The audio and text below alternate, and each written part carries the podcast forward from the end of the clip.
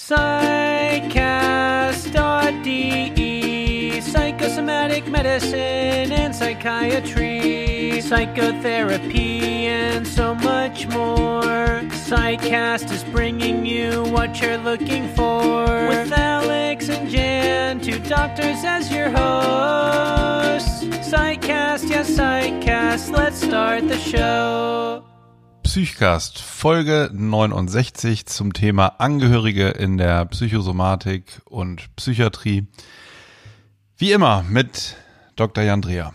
Hallo Jan. Das bin ich. Hallo. Und Dr. Alexander Kugelstadt, der Berliner Psychosomatik-Experte. Jo, hallo. Sehr gut. Ja, ich freue mich, dass ihr wieder dabei seid, dass ihr beim Psychcast zuhört und äh, uns auch im Vorfeld schon ein paar Fragen und Gedanken über die Arbeit und die Bedeutung der Angehörigen von psychisch Erkrankten äh, geschickt habt. Genau, der, der, der Themenvorschlag kam letzte Woche erst, aber wir haben gesagt, Ja. genau, das ist ja super, das passt genau in den Psychcast, das Mauer. Also hier ist wieder ein Themenvorschlag umgesetzt worden. umgesetzt worden. Aber wie Jawohl. kann ein Themenvorschlag von letzter Woche eine Liste von 50 äh, wartenden Themenvorschlägen überholen? Wie, Tja. wie kommt das? Manche stechen einfach heraus, wo man sich denkt, das ist genau unser Thema.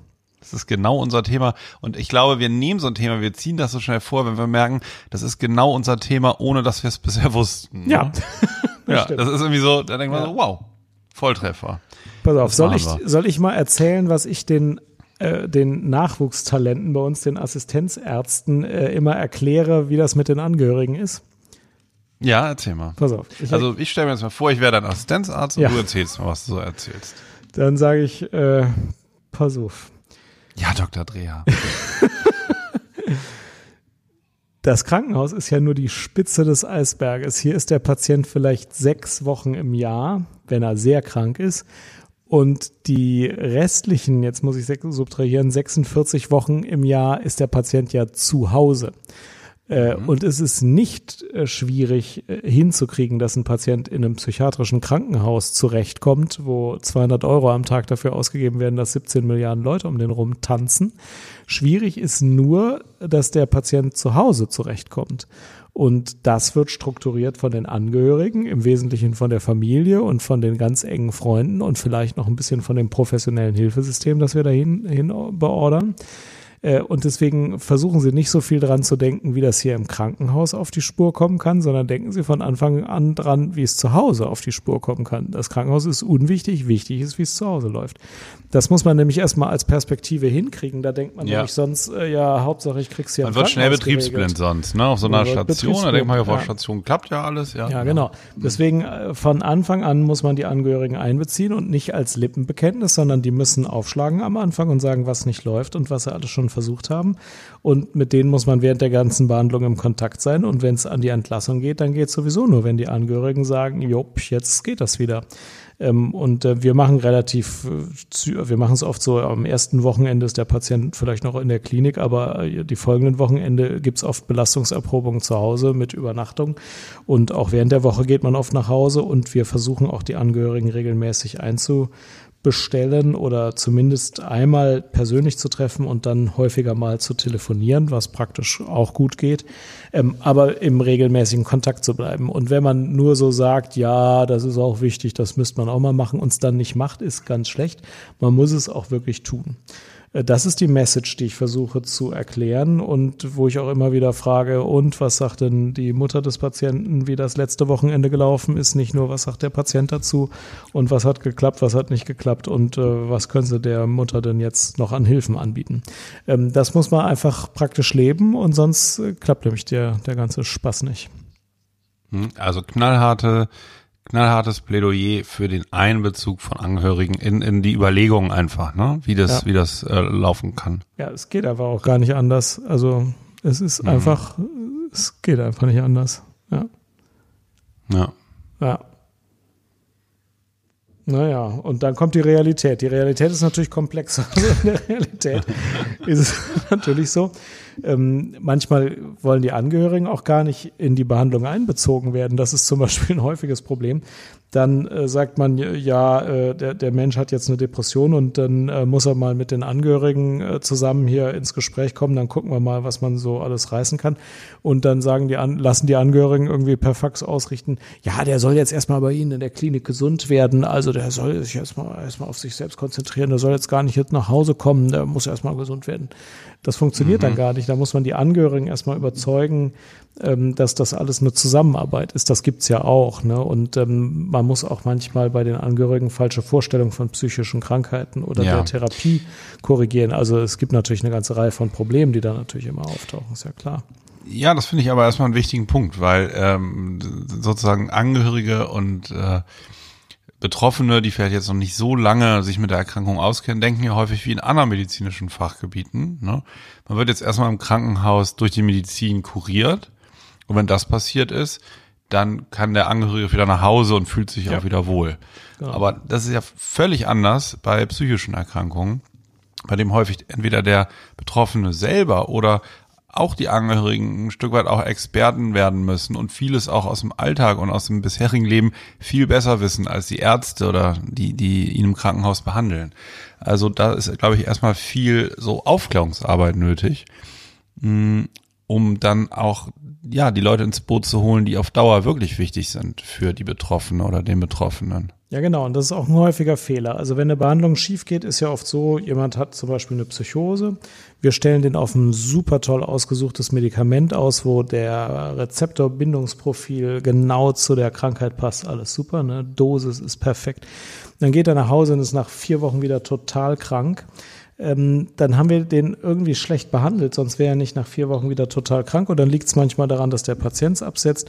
Manchmal liegt es auch daran, dass die Angehörigen, beispielsweise die Eltern, sagen, ja, also so viel Tabletten, das kann nicht gut sein, das habe ich dem nicht gegeben, äh, da habe ich den nicht unterstützt. Und dann haben wir, sind wir in den Fehler gelaufen, zu denken, na ja, wenn die Angehörigen halt so sagen, Medikamente sind eigentlich schlecht, Psychopharmaka machen irgendwie äh, dumm, äh, die, das ist halt blöd, dass die so denken, aber da, da kann ich jetzt auch nichts dran machen. Das ist ein Fehler, weil dann wird der Patient wieder krank. Da muss man sich die Mühe machen, nicht nur den Patienten, sondern auch das enge Umfeld, das dafür entscheidend ist, wie die weitere Therapie läuft, irgendwie mit ins Boot zu kriegen. Ja, kann man jetzt nicht zwingen, das eigene Weltbild anzunehmen, aber man kann sich schon fragen, habe ich denn wenigstens mal zwei Gespräche geführt oder vielleicht besser drei, wo ich versucht habe zu erklären, was ich jetzt mit diesen ganzen Tabletten bewirken will und warum ich die jetzt für so wichtig halte.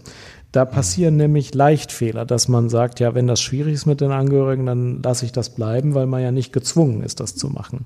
Aber dann geht's halt im Ergebnis schief und dann hat man halt schlecht behandelt, wenn man das hätte verhindern können. Es gibt auch Situationen, die schief gehen, dann hätte man es nicht verhindern können, dann hat man nicht schlecht behandelt. Aber wenn man durch zwei Gespräche die Stimmung hätte ändern können und das nicht getan hat und der Patient deswegen die Tabletten absetzt beispielsweise, dann hat man einen Behandlungsfehler begangen. Das ist ja ganz mhm. einfach. Wenn ich an die Zeit äh, in der Psychosomatik ähm, an der Uniklinik zurückdenke, äh, wo sehr schwerkranke Patientinnen und Patienten waren, häufig mit Essstörungen oder schweren Schmerzstörungen, auch äh, so richtig heftige Angststörungen, dass sie kaum noch aus dem äh, Haus gegangen sind. Da waren dann häufig, also viel intensiver noch jetzt als in der ambulanten Psychotherapie, Angehörige eingebunden, ne? die Visitengespräche, ins Aufnahmegespräch, die Verlaufsgespräche und so weiter. Und das erinnere ich so unheimlich schwer und komplex, weil die, die Krankheiten, also zum Beispiel bei einer schweren Essstörung, ähm, das bewirkt häufig auch ganz viel in den, bei den Familien. Ne? Und ähm, die Angehörigen machen sich, machen sich viele Sorgen und ähm, äh, die Erkrankung besteht ja schon viel, viel länger, wenn die Patienten ins Krankenhaus aufgenommen werden. Und haben die häufig schon eine lange Vorgeschichte. Teilweise mit gegenseitigen Schuldzuweisungen oder Überzeugungen, ne, wo die Ursache liegt und bringen häufig auch wirklich, ähm, ja, also angespannte Familiensituationen dann mit. Ne? Und häufig äh, haben dann auch Angehörige schon so ganz krasse Positionen. Also entweder, dass sie, dass sie genau die gleichen Ursachen sehen wie der Betroffene und gar nicht das glauben, was die Ärzte sagen und so, so, so eine Front dann zwischen Ärzten, Therapeuten und äh, Patienten und Angehörigen aufgemacht wird. Ne? Mhm. Oder also es gibt auch den Fall, dass sie selber dem Patienten, der Patientin ganz stark widersprechen und sagen, nee, du musst es so machen, du musst jetzt machen, was die Ärzte sagen. Also ich finde das meistens schon ganz, also gerade bei schweren Erkrankungsbildern, da habe ich jetzt vor allen Dingen eben schwerste Essstörungen gesehen mit ganz niedrigen BMI, wo die Patienten so zwischen Intensivstation und Normalstation hin und her gependelt sind. Also unheimlich anstrengend und gleichzeitig unabdingbar die die Arbeit äh, mit Angehörigen da, weil ähm, die ja gerade bei jungen Leuten ne, die ganze Familie eigentlich extrem mit betroffen ist von der von der Krankheit. Mhm. Wobei ich finde, dass es stationär oft noch besser klappt als ambulant, äh, weil in der normalen Richtlinienpsychotherapie die Angehörigen ja normalerweise nicht gehört werden. Und zwar auch unter der Vorstellung, das muss so sein, das ist so richtig. Also die haben da jetzt nichts in der Psychotherapie zu suchen. Da geht es um den Klienten und dessen Wahrnehmung, während das in der stationären Arbeit so ist, man weiß, die gehören dazu, die Angehörigen, man findet nur in der Praxis nicht genügend Zeit. Aber hin und wieder findet man doch Zeit. Und das ist manchmal wirklich ein Vorteil dann für die stationäre Psychotherapie. Ja, da, da, hast du recht. Also das war schon, das war eben, was ich so meinte, es war schon so selbstverständlich, dass die Angehörigen jeden Tag da sind und dass man auch jeden Tag sich irgendwie mit denen auseinandersetzt und beschäftigt, gerade bei so kranken Patienten, wo man auch weiß, die lässt man jetzt nicht nach drei Wochen gesund sozusagen. Mhm. Ne? Mhm. Das schon. Aber was du eben gesagt hast mit der ambulanten Psychotherapie, das hat sich auch zum Glück weiterentwickelt. Also man kann jetzt schon, wenn man eine Richtlinienpsychotherapie beantragt, gibt es die Spalte so und so viel Sitzungen für Angehörigenarbeit. Ah, sehr gut. Also zum Beispiel 60 Sitzungen mit dem Patienten plus 10 Sitzungen ähm, Einbezug von, nee, ähm, wie heißt es genau die Klausel so, Einbezug von Angehörigen oder Bezugspersonen. Mhm. Ähm, das ist, ist jetzt schon extra vorgesehen. Ja, das wusste das ich ist echt das super. Ich super. Mhm. Nee, ja, das war lange völlig ähm, unterbelichtet, der Bereich. Das kann man jetzt ganz offiziell machen, ohne das türken zu müssen. Mhm. Äh, dass dafür auch äh, ja, Zeiten vorgesehen sind. Das ist mhm. echt gut. Ja, sehr gut. Aber ich finde trotzdem Fremdanamnese, da fängt das Ganze ja auch an, ne? Wahrnehmung der Umgebung äh, in die in die Anamnese, in die Erfassung der Symptome aufzunehmen, wird in der Klinik sehr sehr groß geschrieben. Mhm. Äh, ist so in, in der ambulanten Psychosomatik und Psychotherapie meiner Meinung nach unterschätzt. So, da mhm. wird da nicht so häufig Gebrauch mhm. gemacht. Ich darf an der Stelle einen Mythos aufklären. Also wir Behandler stehen ja unter Schweigepflicht und ähm, es gibt ja die Situation, dass die Angehörigen wissen, dass ein Patient zu uns in die Klinik oder in die ambulante Behandlung kommt. Also die wissen schon, dass er da ist. Ähm, und dann sagt der Patient, ja, ich entbinde Sie nicht von Ihrer Schweigepflicht gegenüber den Angehörigen. Und dann rufen die Angehörigen an und sagen, ich will Ihnen mal erzählen, was die letzten vier Wochen hier zu Hause los war. Und dann gibt es die Fehlvorstellung, dann müsse man antworten, ja, nee, der Patient hat mich nicht von der Schweigepflicht entbunden, ich darf nicht mit Ihnen reden. Das ist nicht so. Also ich darf zwar nicht sagen, dass der da ist, aber wenn die das wissen, weil sie ihn beispielsweise selber gebracht haben, dann breche ich die Schweigepflicht gar nicht dadurch, dass ich am Telefon bleibe. Ich kann dann sagen, ich darf selbst nichts sagen, weil ich nicht von der Schweigepflicht entbunden bin. Ich darf Ihnen aber zuhören. Sie können mir jetzt eine Viertelstunde lang erzählen, was die letzten vier Wochen war. Das ist total in Ordnung. Ich darf Ihnen zuhören. Ich darf nur gar nichts dazu sagen. Dann muss man natürlich auch wirklich gar nichts sagen. Aber auch wenn man nicht von der Schweigepflicht entbunden ist, darf man sehr wohl eine Viertelstunde lang hören. Und das äh, kann sehr viele Informationen natürlich bringen. Das ist wichtig zu wissen, finde ich. Okay, ich, eben die Leitung war eben ein bisschen schlecht. Ich, ich habe verstanden, dass du nur zuhören darfst bei Angehörigen, wenn der Patient äh, dich nicht von der Schweigepflicht entbindet. Genau, ne? aber zuhören darf ich eben. Also, dass manche denken. Aber was machst du mit den Infos dann, die du dann bekommen hast? Ja, die ist doch relevant. Da kann ich, die kann ich auch dem Patienten erzählen. Ich kann ja dann, wenn die Eltern wieder weg sind, kann ich sagen, ihre Eltern haben übrigens gesagt, sie hätten Folgendes getan.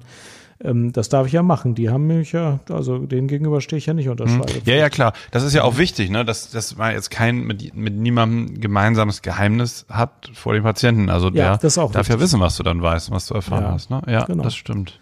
Ja, aber viele denken halt, wenn man nicht von der Schweigepflicht entbunden ist, darf man nicht mal zuhören, was die Angehörigen sagen. Das ist nicht so. Man darf nur Ja, das sagen. ist auch, ähm, ja. ich, ich kenne das Vorgehen, was du sagst, so aus der Psychiatrie. Ich erinnere mich daran von früher. In der ambulanten Psychotherapie machen wir es tatsächlich anders, dass wir auch nicht zuhören.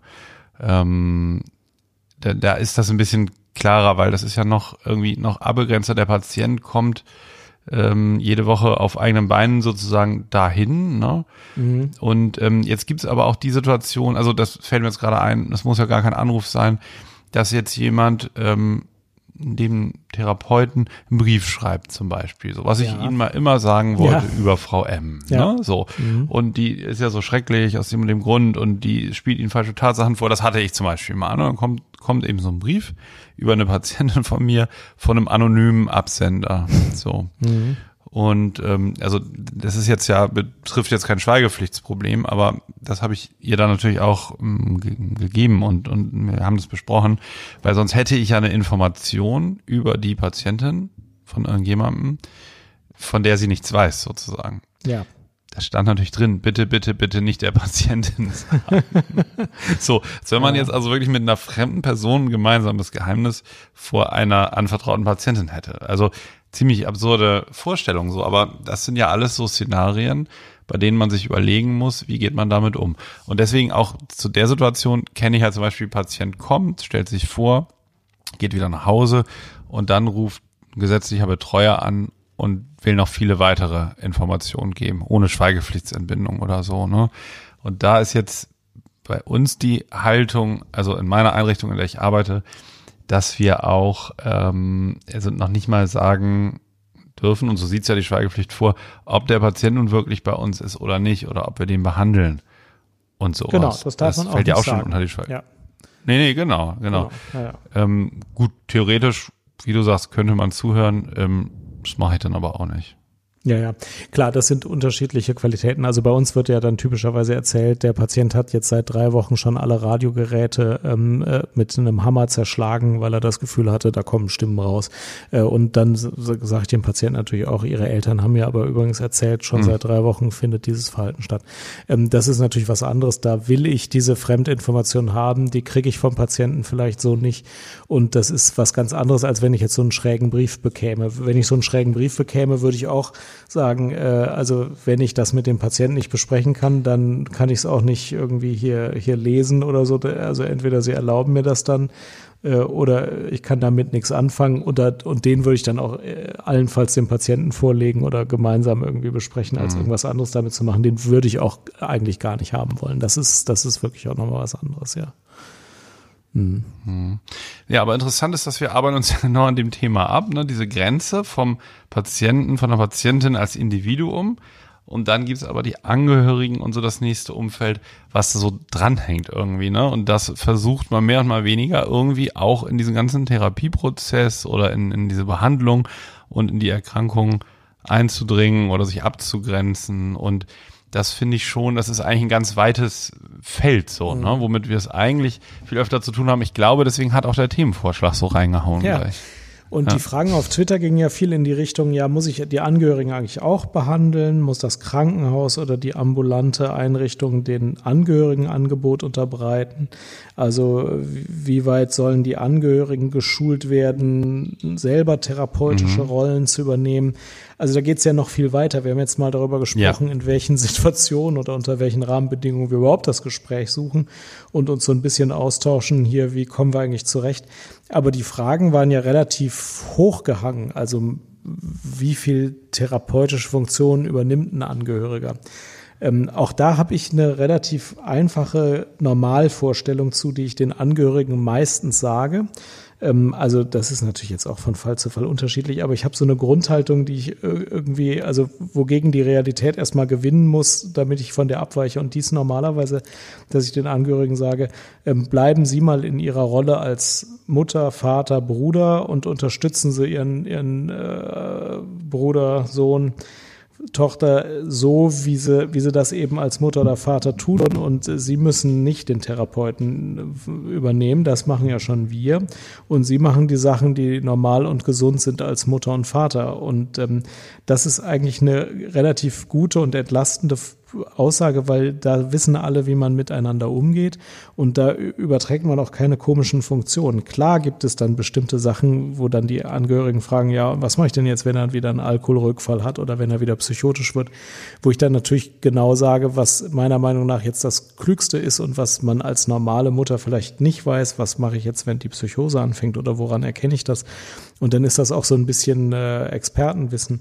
Aber die Grundposition ist eigentlich, Sie müssen nicht die Therapeutenfunktion übernehmen, sondern wichtig ist, dass Sie als Angehöriger zur Verfügung stehen. Das finde ich erstmal so eine Grundposition. Kennst du den Gedanken? Ja. Ja, ich habe nur die Hälfte verstanden Das wegen äh, Störung hier in Ja. der Leitung. Ja, Aber wahrscheinlich kenne ich ihn. ja ich habe gesagt, den Müttern sage ich, bleiben Sie in Ihrer Mutterrolle. Das machen Sie schon ganz Ja, gut. Und ja, das ist eine genau. total wichtige Sache. Ja. Ja, genau. Angehörige erlebe ich manchmal, machen sich das häufig zu schwer. Und zwar, indem sie ähm, äh, ja wissen wollen, was das Problem ist äh, des Betroffenen und ihm dann so viel wie möglich davon abnehmen wollen. Ne? Ja. Also ihn zum Beispiel immer dran erinnern, nee, das ist doch jetzt zu viel für dich und mach doch das nicht und das sag mal lieber ab, weil du übernimmst dich, du hast ja einen Burnout und so. Und ähm, das ist, glaube ich, ähm, naja, also äh, das ist nicht unbedingt günstig, die Dynamik. Ne? Ähm, die, der Gedanke ist soweit klar. Also jemand kann, äh, hat in einem bestimmten Bereich irgendwie ein Defizit und das nehme ich ihm jetzt zunehmend ab. Da wird dann nur verkannt, dass das tierisch auf die Nerven gehen kann, dem Betroffenen, und dass das ganze Problem sich dann nur verlagert, so in den zwischenmenschlichen Bereich. Das aber noch gar nicht dazu führt, dass der Patient sein eigentliches Problem überwindet. Und da finde ich die Idee gut, was du sagst, ne, dass man, dass Angehörige auch an, also anfangen, auf sich aufzupassen und zu gucken, was ist denn für mich eigentlich gut, wie kann ich im Gleichgewicht bleiben, ähm, statt sich jetzt sozusagen mit all ihrer Kraft auf den erkrankten Angehörigen werfen. Ja, ist voll, völlig richtig. Man muss den Sumpf Ja. aus sekundärem Krankheitsgewinn trockenlegen. Also das kann man den Angehörigen schon auch sagen. Also das, was ein Mhm. Patient selber schafft, soll er auch selber machen, ist in der Regel schon auch eine richtige Einschätzung. Ähm, sonst kann es das Krankheitsverhalten ja sogar noch verstärken. Das ist schon so. Das ist anders als beim Beinbruch. Also wenn einer ein Bein gebrochen hat und man dem jetzt zu oft den Tee ans Sofa bringt, nimmt der letztlich keinen Schaden. Das Bein wird schon heilen und der wird schon wieder, wenn er dann wieder gehen kann, äh, auch dem Angehörigen den Tee äh, oft genug bringen. Aber bei psychischen Krankheiten kann das eben dann so eine ähm, Wechselwirkung geben, die langfristig nicht gut ist. Das sehe ich auch als Problem. Ja, ich wollte vielleicht noch mit dir ein paar Situationen besprechen, die ich häufig erlebe und auch von dir hören, ob du die erlebst und wie du damit ähm, umgehst, so im Alltag. Ein Klassiker ist, eine von mir behandelte Patientin oder ein Patient berichtet ständig, ja, und das habe ich dann meiner Frau erzählt, meinem Mann erzählt, meinen Eltern erzählt und die haben dann das und das gesagt Ja. und die haben mich dann gefragt, warum hast du nicht deinem Therapeuten das gesagt und warum hast du das so und so gemacht? Also, dass deutlich wird, dass über alles, was so im Rahmen der Therapie passiert und was für Überlegungen bestehen, dass das eins zu eins an die Angehörigen weitergegeben wird. So. Erlebe ich manchmal so, wird dann so deutlich meist die ersten fünf bis zehn Sitzungen, wenn man jetzt eine Psychotherapie macht. Ähm, für mich persönlich ähm, ist es jetzt erstmal relativ okay. Also ich, ich gucke da mal, welche Bedeutung das hat, ne? Und ähm, ähm, frage dann vielleicht mal, was derjenige sich davon verspricht. Und dann kommt häufig raus, ähm, dass das so eine, ähm, ja, wie, wie so eine Angewohnheit ist, ohne dass ähm, die Patientin, der Patient selber eigentlich eine Idee hat, was er da besprechen möchte. Oder er möchte dann auch gar nicht mit seinem Angehörigen irgendwie ein Thema, was die beiden gemeinsam haben, mal ähm, besprechen und irgendwie eine Lösung finden und vielleicht irgendwas verbessern, sondern ja, der, also alle neuen Erkenntnisse, die er irgendwie über sich dann hat, gibt er weiter. Und das finde ich, also das ist jetzt eine, eine Art ähm, der, äh, des Angehörigenkontaktes, mit der ich häufig konfrontiert bin und wo ich dann häufig mit, äh, mit der Patientin, dem Patienten bespreche, ähm, ist das eigentlich gut für ihn oder für sie? Oder hat es auch eine Qualität, ähm, sich die Therapie dafür zu nutzen, mal so in blauen Dunstfeld erstmal zu sprechen und mal zu überlegen, ohne dass ich eben das gleich anderen weitergebe und die das noch ihrer Kontrolle und ihrer Meinung sozusagen unterziehen. Ähm, und das ist dann manchmal ganz interessant, dass eigentlich rauskommt, ähm, dass das selber als Einschränkung erlebt wird, ne? weil alles, was ich dann in der Therapie sage und was ich mal so überlege, gebe ich dann auch gleich weiter. Das heißt, ich bin erstmal in meinem, in der Range meiner Überlegung gar nicht so breit, weil ich ja weiß, dass das alles dann ähm, der Kontrolle noch ähm, unterliegt. Und das finde ich, das ist schon manchmal für Betroffene dann ein interessanter Schritt, wenn sie sich mal erlauben, auch ein Stück weit was erstmal für sich zu behalten und im Therapieraum zu lassen, weil sie dann merken, vielleicht nach einigen Wochen sehen sie Dinge ganz anders und so Gedanken und Überlegungen können dann irgendwie erstmal weiterreifen. Ja, das finde ich sehr wichtig. Also das äh, kann man so gar nicht verstehen, wenn das so selbstverständlich ist, das äh, allen möglichen Beteiligten anderen zu erzählen und da die Autonomie zu stärken und zu sagen, das müssen sie nicht, das dürfen sie, wenn sie das wollen, aber sie müssen das nicht tun. Ähm, das ist, glaube ich, schon ein sehr wertvoller Schritt. Äh, auf, auf allen Ebenen kann das nur hilfreich sein. Das, ich kenne das auch bei den Entlassbriefen. Also ich ähm, habe neulich mal gesagt, man könnte einen Entlassbrief so schreiben, als würde man ihn auf dem Facebook-Profil des Patienten unter Freunde und Bekannte posten, weil so viele Leute ihn wahrscheinlich lesen können. Also er liegt dann auf irgendeinem Schreibtisch und irgendeine Tante liest ihn und mhm. irgendjemand hilft bei der Beantragung des Schwerbehindertenausweises und dann muss er den Brief auch mal kopieren, dann liest er ihn auch mal. Und ähm, die Dinge sind relativ äh, öffentlich und die Grenzen sind nicht so aufrecht zu erhalten, wie das in der Theorie auf Wikipedia unter Schweigepflicht des Arztbriefes steht. Das klappt einfach nicht. Ähm, da ist das auch so ein Punkt. Man muss das von vornherein berücksichtigen, dass es wahrscheinlich ist, dass für viele Leute ähm, die, die Dinge, die wir so für intim halten und die wir so besprechen, doch äh, in einem Kreis von drei bis zehn Leuten ausgebreitet wird. Und vielleicht ist das auch nicht schlecht, aber es ist für uns jedenfalls ein anderer, wir müssen das wissen, dass das so ist. Mhm. Ja, ein anderer Punkt, äh, Jan, und der wurde auch bei Twitter nochmal vom Hörer gefragt. Die Auswirkungen, äh, wenn ein Partner eines Paares in Therapie ist und der andere nicht. Mhm. Und da höre ich auch ganz häufig von Patientinnen und Patienten, dass äh, eine gewisse Neugier besteht, eine gewisse Sorge besteht, was denn nun mit dem passiert, der in Therapie ist. Verändert der sich vielleicht zu den Ungunsten des anderen Partners oder hat der völlig neue Impulse, die er dann umsetzen möchte? Also da besteht häufig, ähm, das äh, schildern Patienten mir dann zurück, ne? eine, eine Sorge, eine Neugier, mh, hm, ja, oder auch so ein bisschen Skeps, äh, Skepsis so des Partners. Und da sage ich eigentlich immer, dass ich das total verständlich finde und dass man, denke ich, auch dafür den nicht in Therapie befindlichen Partner ähm, ja sich mal in den eindenken sollte. Für den ist natürlich werden Dinge ähm, besprochen, die ihn auch tangieren, die das gemeinsame Leben so des Paares ausmachen und er ist aber gar nicht ähm, dabei. Das ähm, ist, glaube ich, auch schon kann durchaus eine äh, ja, angstauslösende Situation auch sein. Ähm, da denke ich, sollte man viel Verständnis für denjenigen haben und ähm, so weit wie möglich auch äh, ja, also da so Transparenz oder Klarheit reinbringen, wo es jetzt keinem schadet und wo es auch dem Patienten nicht schadet.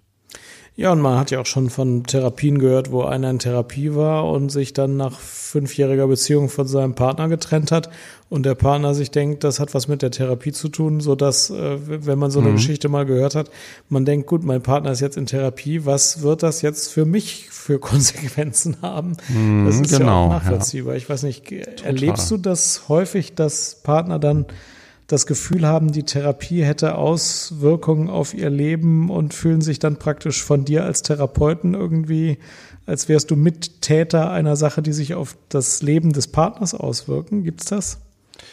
Ja, das mhm. gibt's. Mhm. Ja. Und da kann ich nur sagen, habe ich auch volles Verständnis für. Also ja, ähm, ich auch. kann das total verstehen, ja. Und ähm, da ist so ein bisschen, glaube ich, auch Sensibilität der äh, des Partners gefragt, der in Therapie ist.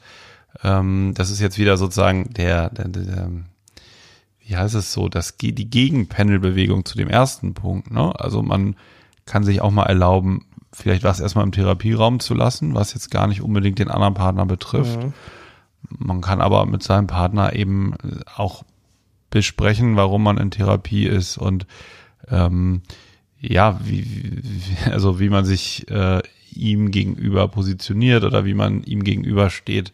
Sowas kann ja auch aufgelöst werden innerhalb einer Partnerschaft, solche Sorgen. Das mhm. ist ja vielleicht auch ein wichtiger Schritt, wenn einem an der Partnerschaft gelegen ist, eben den, äh, den, die Freundin, den Freund nicht im Unklaren zu lassen, sondern eben auch sowas zu thematisieren, wenn solche Befürchtungen aufkommen.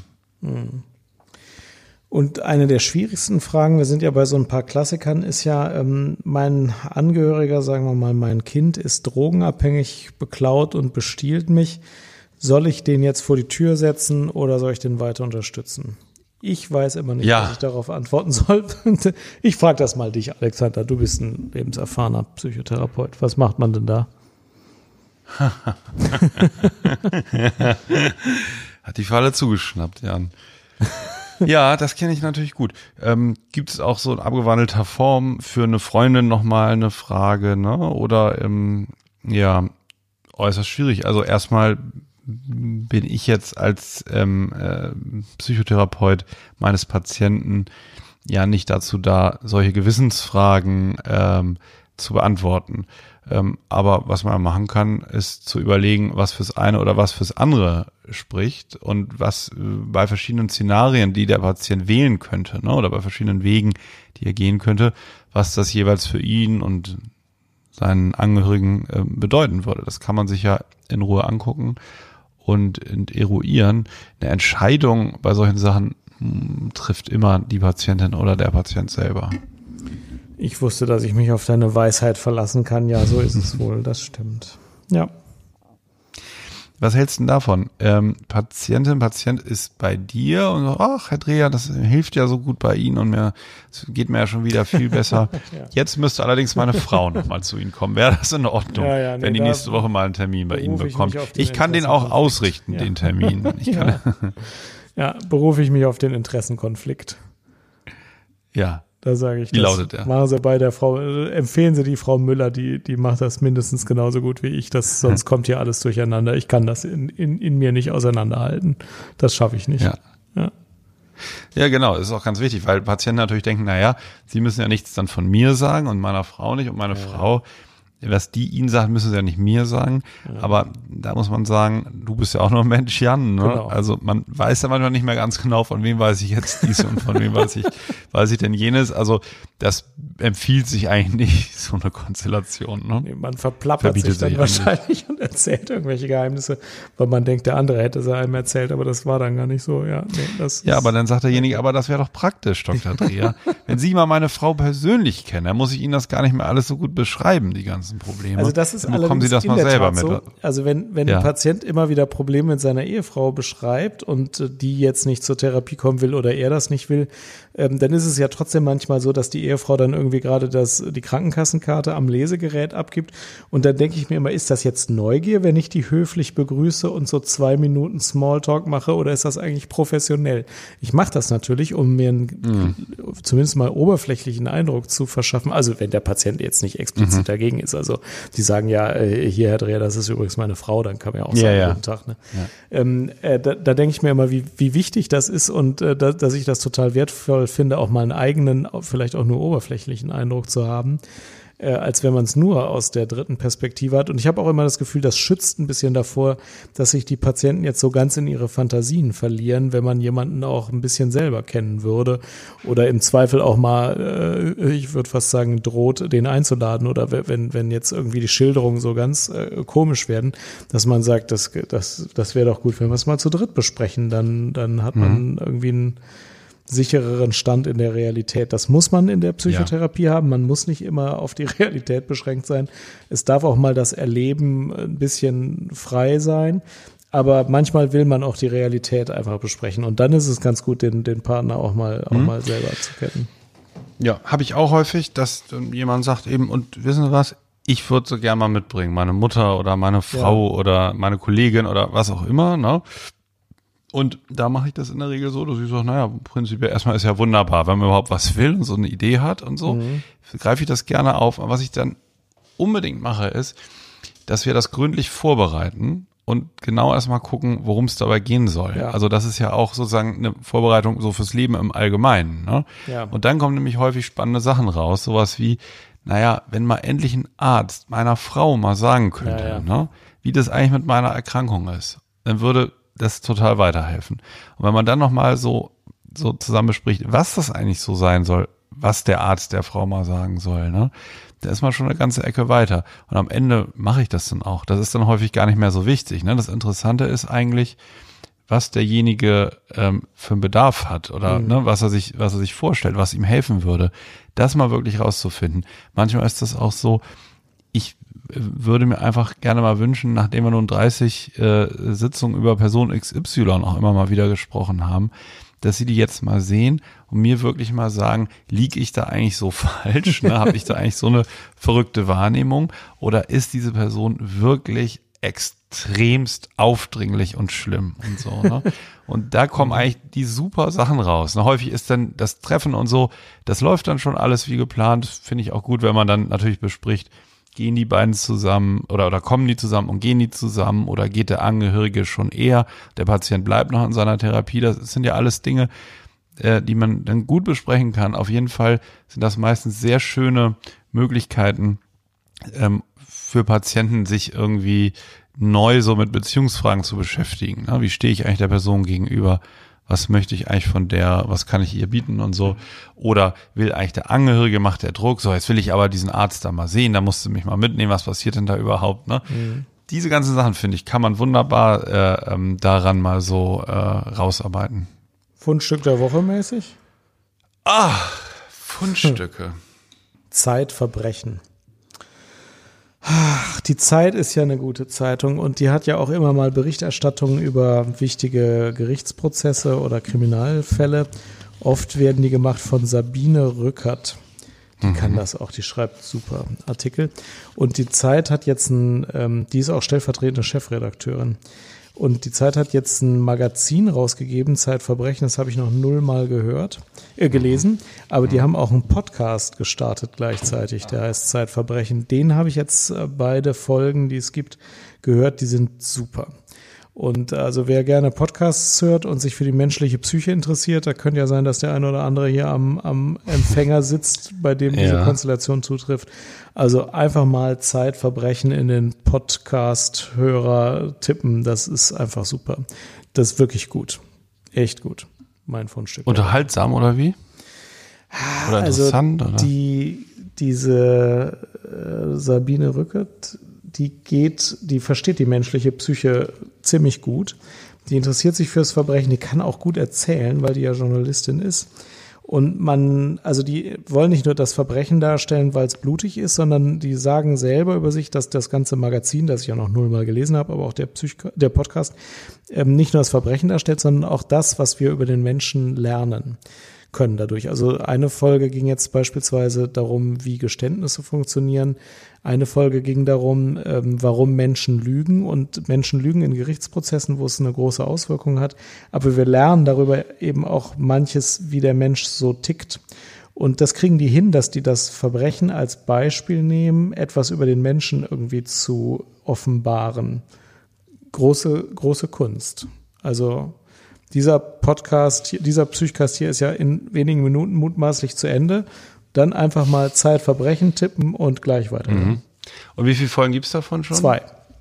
Danke für Das ist den ja Tipp. jetzt noch nicht so viel, aber die machen ja noch mehr. Ja, Ja, werde ich reinhören. machst du. Soll ich nochmal anknüpfen an die letzte Folge? Kannst du machen. Religiosität. Also manchmal ist es ja so, im Moment so ein bisschen, Jan, nach der letzten Folge 68 war das, glaube ich, ne? Es ist ja, also nicht nur nach der Folge, auch schon vorher, aber es ist ja so ein bisschen das Zeitalter im Moment der Rückkehr zu den Religionen. Ne? Ich glaube ja, dass die Zuwachs haben international, sowohl jetzt der Islam als auch das Christentum. Und wer vielleicht, meistens ist man ja irgendwie als Kind so kirchlich so ein bisschen sozialisiert, Konformantenunterricht oder so, hatte aber gar nicht so viel Zugang zu. Wer sich damit mal beschäftigen finde, was ich einen ganz leichten Einstieg finde. Einfach mal so, wenn man jetzt nie die Bibel gelesen hat, gibt so ein Buch, das hat mir ein Kollege empfohlen, das fand ich ganz interessant. Das heißt Mit der Bibel durch das Jahr. Hast du schon mal gehört? Nein, kenne ich Nee. nicht. mit der Bibel durch das Jahr. Das ist so ein Jahrbuch, das gibt's jetzt von 2018. Und sich auch eine Leseprobe angucken. Und da gibt's jeden Tag irgendwie ein paar Zeilen, eine kurze Bibelstelle und dann wirklich auf einer, ein bis zwei Seiten ganz kurz von, finde ich, recht modernen Pastoren ein bisschen was dazu geschrieben. Es war so ein leichter Zugang, dass man mal so gucken kann, ja, wie ist das eigentlich so mit, der Glaub, mit dem Glauben, mit der Religion und so. Finde ich ganz interessant. Also ich, ich habe da jetzt manchmal was durchgelesen und ähm, da waren so ganz interessante Ansätze drin. Also wer jetzt nach der letzten Folge gedacht hat, ah, hm, interessiert mich irgendwie, möchte ich mir mal was zu durchlesen, das kann ich empfehlen mit der Bibel durch das Jahr 2018, ökumenische Bibelauslegung. Also das ist für, für Protestanten und Katholiken geeignet. ja, ist eine Empfehlung, ähm, wenn man da irgendwie neugierig ist. Ansonsten eine Kontraempfehlung, ein Bestseller, Panikattacken und andere Angststörungen loswerden von Klaus Bernhard. Katastrophales Buch. Spiegel Bestseller ist äh, ja ist wirklich totaler Humbug. Teilweise gut geschrieben, populärwissenschaftlich geschrieben, bisschen über Hirnforschung, aber dann äh, eher so in dem Duktus so, lassen Sie sich nicht länger einreden, dass Sie psychisch krank sind. Sie brauchen nur die Bernhard-Methode, angstfrei in fünf ja. Tagen, mhm. Barbezahlung, lassen Sie sich nicht von der Medizin einreden, dass Sie eine medikamentöse oder Psychotherapie brauchen. Ja. ja, interessant, aber also finde ich krass, wie sich, also Bestseller heißt ja irgendwie viele, viele, viele verkaufte Exemplare, dass dann so eine Desinformation sich verbreitet, fand ich beängstigend. Aber gut, Klaus Bernhard. ja. Ja, wir machen es mit der Dreher-Methode und wünschen noch einen schönen Tag und sagen vielen Dank fürs Zuhören. Jawohl. Und dann bis zur Folge Nummer 70. Was schon ein Grund zum Feiern sein wird. Ratet uns auf iTunes, tretet in den Förderverein ein und viel Spaß beim weiteren Zuhören. Genau. Tschüss. Wir freuen uns, dass ihr dabei seid. Bis dann. Ciao. Tschüss.